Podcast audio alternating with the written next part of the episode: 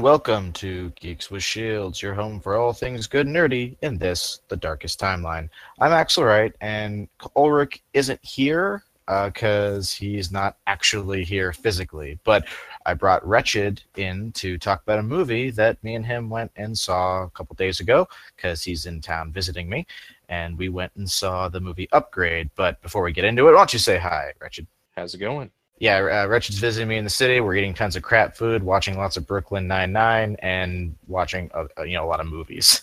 So uh, since you're the guest, why don't you kick us off? What are your uh, well, give us a you know brief overview of the movie Upgrade, which I personally enjoyed. I know you enjoyed too. Oh yeah, I uh, super enjoyed it. Uh, brief overview: um, guy and his wife living in a futuristic uh, city uh, wife dies, guy is injured and becomes a quadriplegic and gets something that makes him not. And for spoiler free, what is that something? Uh, a small microchip that is linked between his brain and his spinal cord. That uh, that microchip is called STEM, and anyone who hasn't seen the trailer, uh, what the the interesting thing about it is not only does it let him you know not be a quadriplegic anymore but it has its own mind and talks to him. And you know because it's an ai it does things all like perfectly. So uh, you know it's got the whole hal 9000 kind of vibe going on with how it talks in very monotone voice.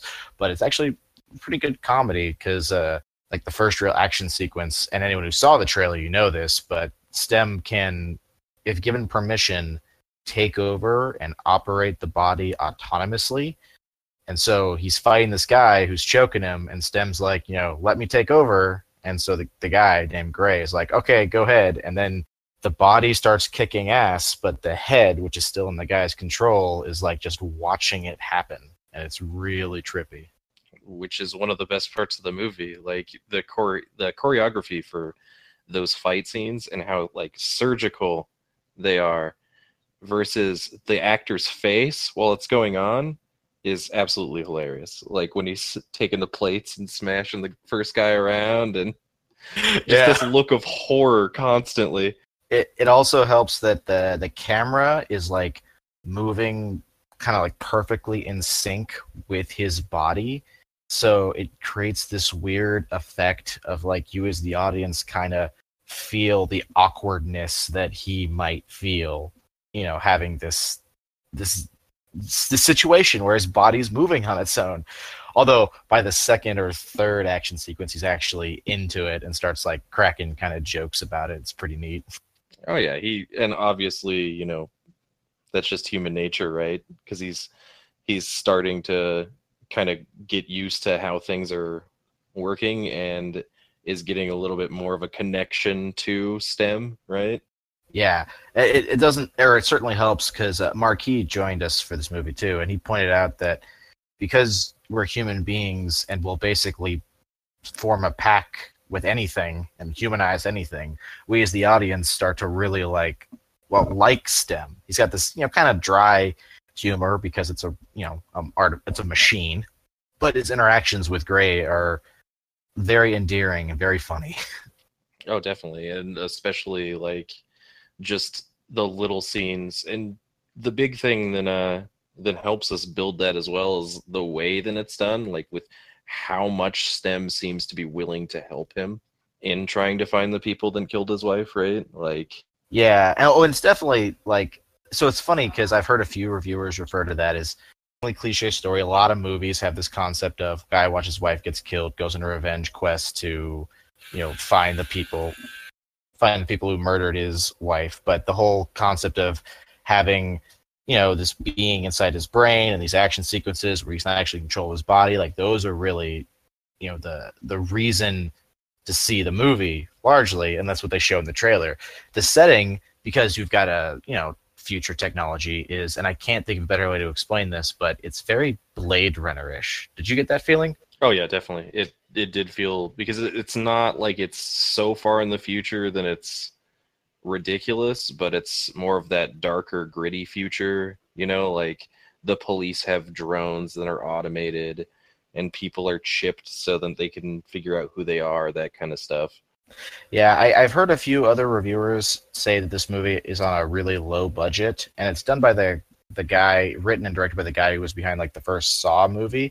So apparently he's good at doing a lot on a small budget because I didn't notice. Like I did not once while I was watching the movie think that this was on a low budget. Like the effects that do happen, like the technology in people's eyes and like how the you know the drones look and stuff, like it all seemed very appropriate. None of it seemed cheap to me. Oh yeah, definitely. Like the uh, the surgery scene was super interesting.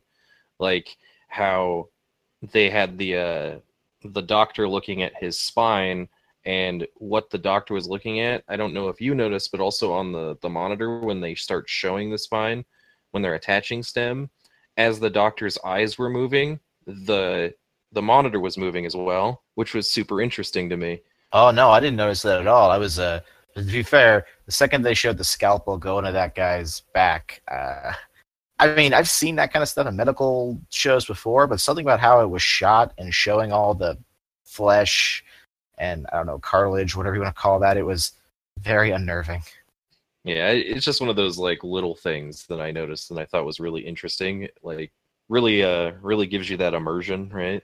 Yeah. Well, like I said, the whole setting was very very real. Like like you said, it doesn't feel like it's so far in the future that it's unreasonable. It's just far enough in the future to facilitate the technology that is happening. And of course, because it's that kind of story, our main character Gray, before the whole wife thing, you find out that he's a guy who doesn't like people putting chips in their bodies. He doesn't have any in his own body. He rebuilds old vintage like analog cars essentially because everyone else is driving self drive or riding in self-driving cars and he fixes up like a firebird in the very first scene and he sells them to like you know high collectors and, and stuff so we've got a very classic uh, you know person who is against the the new technology being showcased in the story being put in a situation where he can only be for lack of a better term saved by a far more advanced piece of technology than the ones he already rejects.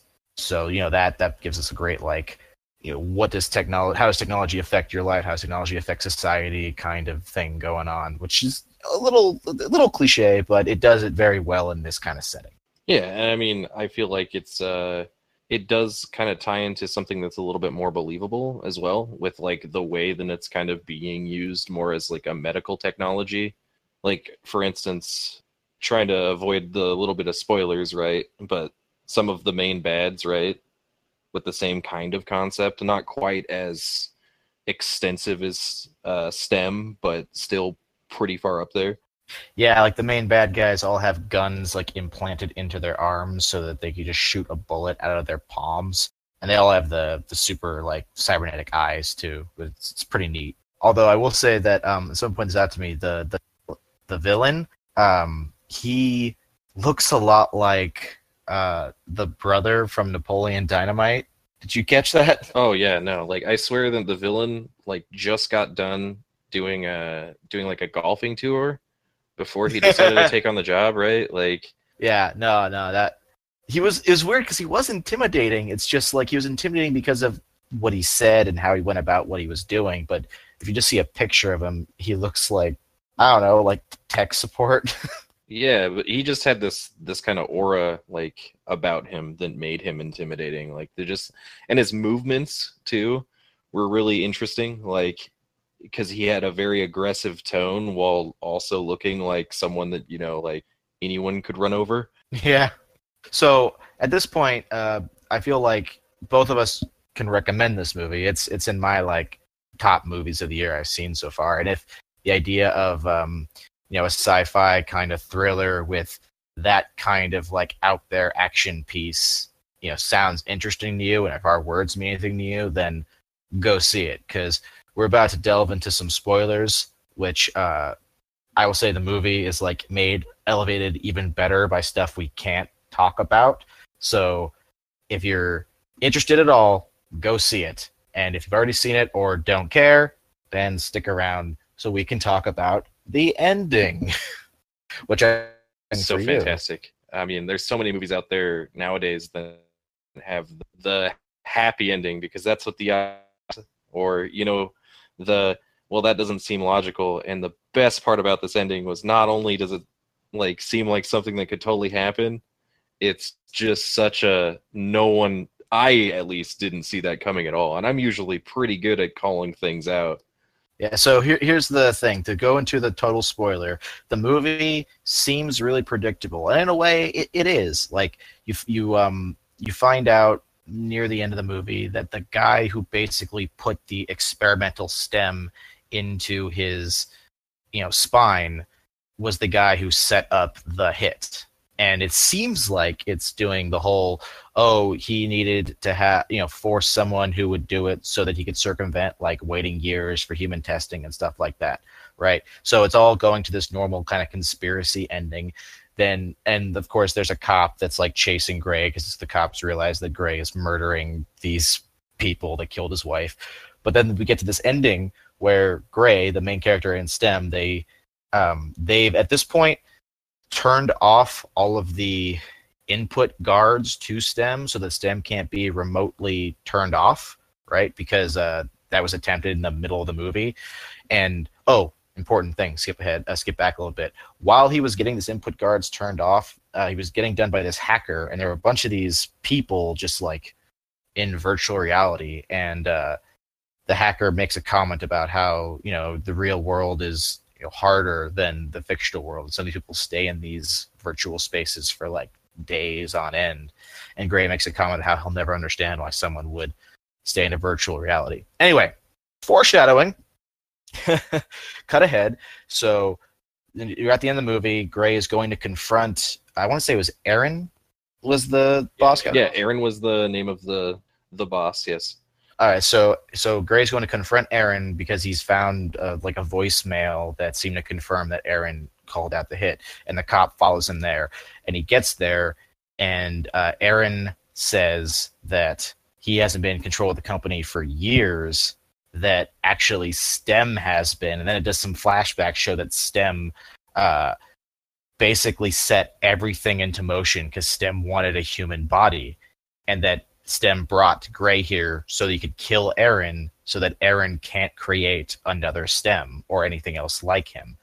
So then we've got the cop and Aaron both trying to, and uh, Gray all trying to stop Stem, who's basically, because they turned off all the input guards, doesn't require Gray's permission to control the body anymore. So, like, at one point, uh, Gray tries to, has to stab his own hand to stop it, but then uh, Stem uses the knife through the hand to just slap Aaron basically and stab him in the head and kill him. And then he's trying to shoot the cop, and Gray is trying to stop him. And Stem's like, if you keep trying to fight me, then you're gonna break. And uh, then it cuts like it shows them fighting, and then uh, Gray manages to pull the gun up to his neck and just shoot himself in the neck, right? Which up to that point seemed like I mean, already I, I hadn't expected STEM to be in control everything. I expected Aaron to be behind it, but I would still not be surprised if people predicted STEM being in control. But then here's where it gets like really crazy. It cuts to Gray waking up in a hospital bed and his wife is there and she's like, you know, you've been out for a couple days, you know, when in his mind it's been like 3 months, I think is what it was. And so for a moment I'm sitting there like is this really a it was all a dream story? Because i'm to be really pissed off. But then it cuts back to the room where he's got the gun on the police officer and she's like please don't do it. And then gray's voice comes out all mechanical and, he, and he's like gray isn't here. I needed his mind to break and he broke it. He's now to live living in a fantasy that's much better than reality. And then he just shoots the the cop and walks away. Stem now fully in control of the body, and that's the end of the fucking movie. And like having having kind of like looked back at it, I you could probably definitely call this ending uh, with some of the little things that they're doing, like how he keeps having dreams about his wife, and then the initial one where like she touches his arm and he wakes up, right?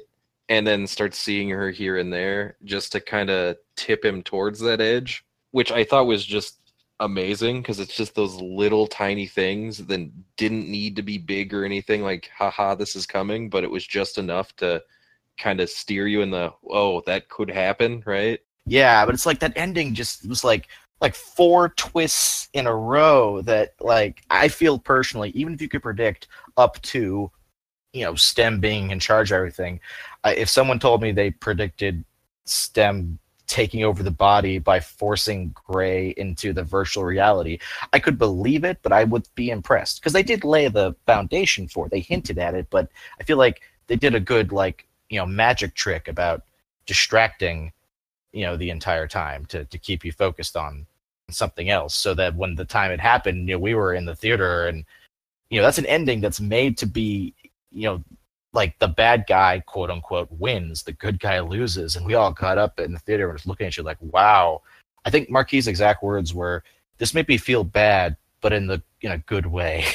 Well i mean and you can kind of understand that because I, I don't know if he necessarily lost because think gray like beats the bad right? Now what? Like my wife's dead. Like, well that's exactly what's interesting i got the revenge like nothing. Like, there's go back to fixing cars like well i mean that, that's the classic matrix thing right? Like we find out stem is evil and stem gets to win he gets a body and gray is now living in essentially a virtual reality that stem created for him where his wife is alive again. And yeah that's a happier ending for him but is it a good ending for him? It's it's a good like kind of debate i think. Oh yeah definitely. I mean it, all comes down to like what what is stem going to do now that he has a body right? Because apparently he's uh crafty enough to play people like chess pieces without actually having one in the first place so. Yeah it does seem like the the movie doesn't portray stem as like a skynet situation. Like we don't get the impression that stem wants to rule the world or destroy all humanity. He talks about how he wanted a body because he wanted to evolve. I think he uses that exact word. So it's more like Stem's interested in his own experience. So by getting a human body, oh, by the way, he also wanted a human body that had no tech already in it because I guess it could have probably interfered. And Gray, being an anti-tech person, made him, you know, the perfect kind of fit for it. But the point is that Stem's ending seems more to indicate that he's like he's not a villain who has any big global aspirations. He's just developing his own experiences, if that makes sense. Yep. And uh, I mean, another thing that could be put on the like him not wanting a body with any tech in it was just with how easy he was able to remotely get into things. Like for example, when they're doing the car chase scene, right? And he's looking through and there's all these analog cars going by and finally finds the one automated car and just backs it through the entire freeway, right? Like, so why would you want anything that could be got into that way, right? So he didn't want to have anything else in the body that could be hacked into because once his input guards were taken off, no, he's not worried about anything hacking into him. Correct. Yeah, that that makes sense. So, yeah, it, like I don't remember the last time I saw a movie with an ending like this that made me feel this way. Maybe something like No Country for Old Men that made me really uncomfortable. But uh, yeah, it was it was really fascinating movie, and it's funny because we saw Ant Man and the Wasp later that same day, and Ant Man and the Wasp was fine. There's nothing wrong with it. It's just com- like after having seen Upgrade, this apparently low budget but amazing looking like movie with this really ambiguous, ambiguous quote unquote, but super complex feeling ending. Then to see Ant Man, it just was like almost unfair to Ant Man. uh, I mean, another thing that I really enjoyed about it though was, uh, you know, how you're talking about how there's there's so many twists at the end. The fact that they got away with doing so many just back to back, because usually, you know, you you run into movies like the Shyamalan movies, right, where you're like, oh, they were in the village the whole time, like that kind of stuff is super you know you start losing why do i care anymore if there's like four twists? But i was generally happy that every time they pulled the mask off the scooby-doo villain that you know like oh it was old man smithers. Oh it was old man smithers second cousin dave. Like and i i wasn't mad about it. I was just like oh okay this is uh... yeah so I think uh, about time we got to wrap this up. But if, if we haven't got it across that, you know, not only is this movie really good, but that ending like elevates it to another level. It is it is definitely a B movie, but it is like the best kind of B movie, like a solid B plus if we're giving it a uh, a letter grade, right? It's it's definitely one of the best experiences I've had at the theaters for a while, and uh, I don't know if I want to see it again. Maybe just the action scenes, which, like I said, are filmed like really fascinatingly.